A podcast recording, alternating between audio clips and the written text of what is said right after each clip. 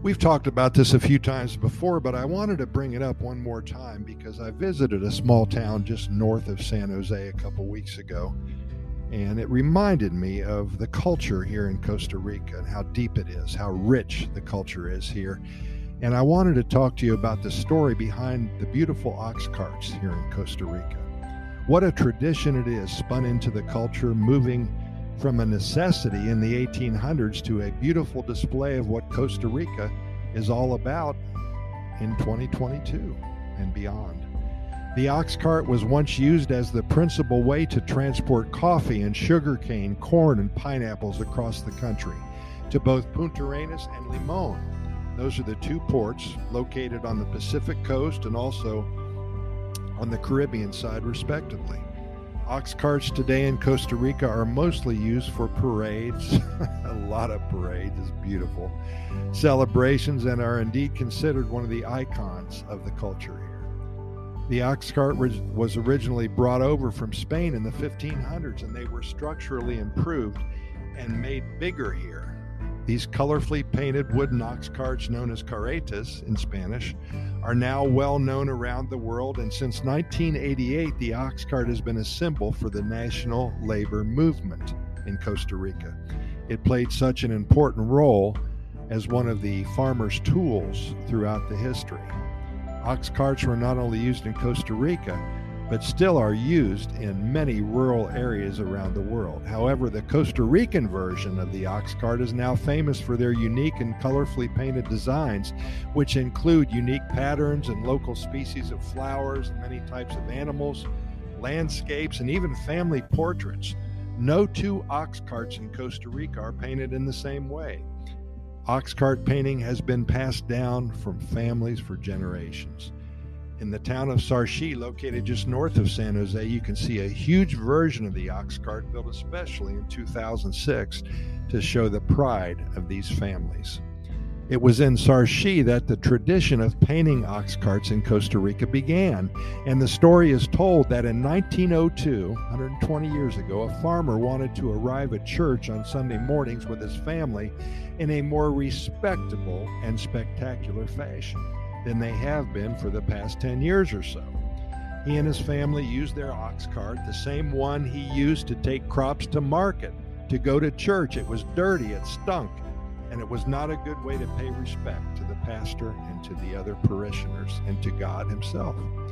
One Monday morning, he started painting his beat up ox cart. On the following Sunday morning, the family arrived at church in high fashion the ox cart was adorned with at least 10 different vibrant colors with patterns of corn stalks, likenesses of their children, toucans and sloths, and drawings of the sun and the moon.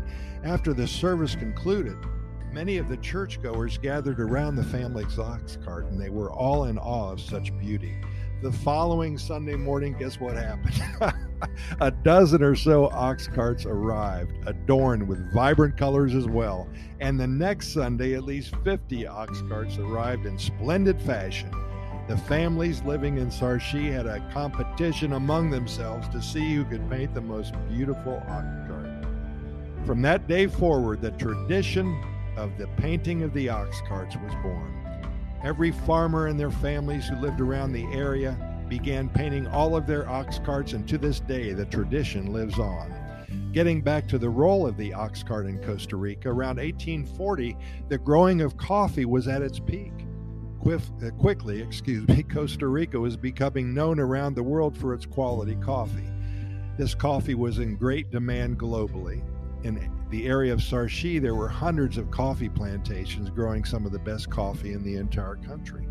World markets opened up, and quickly there was a need to expand all aspects of the coffee production here. The farmers needed a way to get their product to market, and the ox cart played such an important role. The problem was that it took over two weeks to get from the Central Valley area to the port of Punta Arenas and to the port of Limon, to the west and to the east, respectively. Thousands more ox carts were built to step up to the task. By 1890, a railroad was built from the Central Valley area to the Port of Limon that improved the transportation situation. It was a huge step in making Costa Rica even more of a player in the world coffee stage. As a side note, the town of Atenas, which by the way is a beautiful little town, a lot of expats are there. Well, this town was built for the specific purpose of being a resting place or layover for the weary farmers and their oxen going from San Jose to the port of Punta Arenas on the Pacific coast.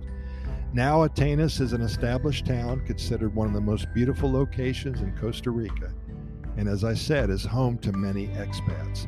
A lot of people say that Atenas has the most beautiful weather in the whole world. Today, many towns across the entire country honor Costa Rica's ox cart and driver and the country's agricultural traditions.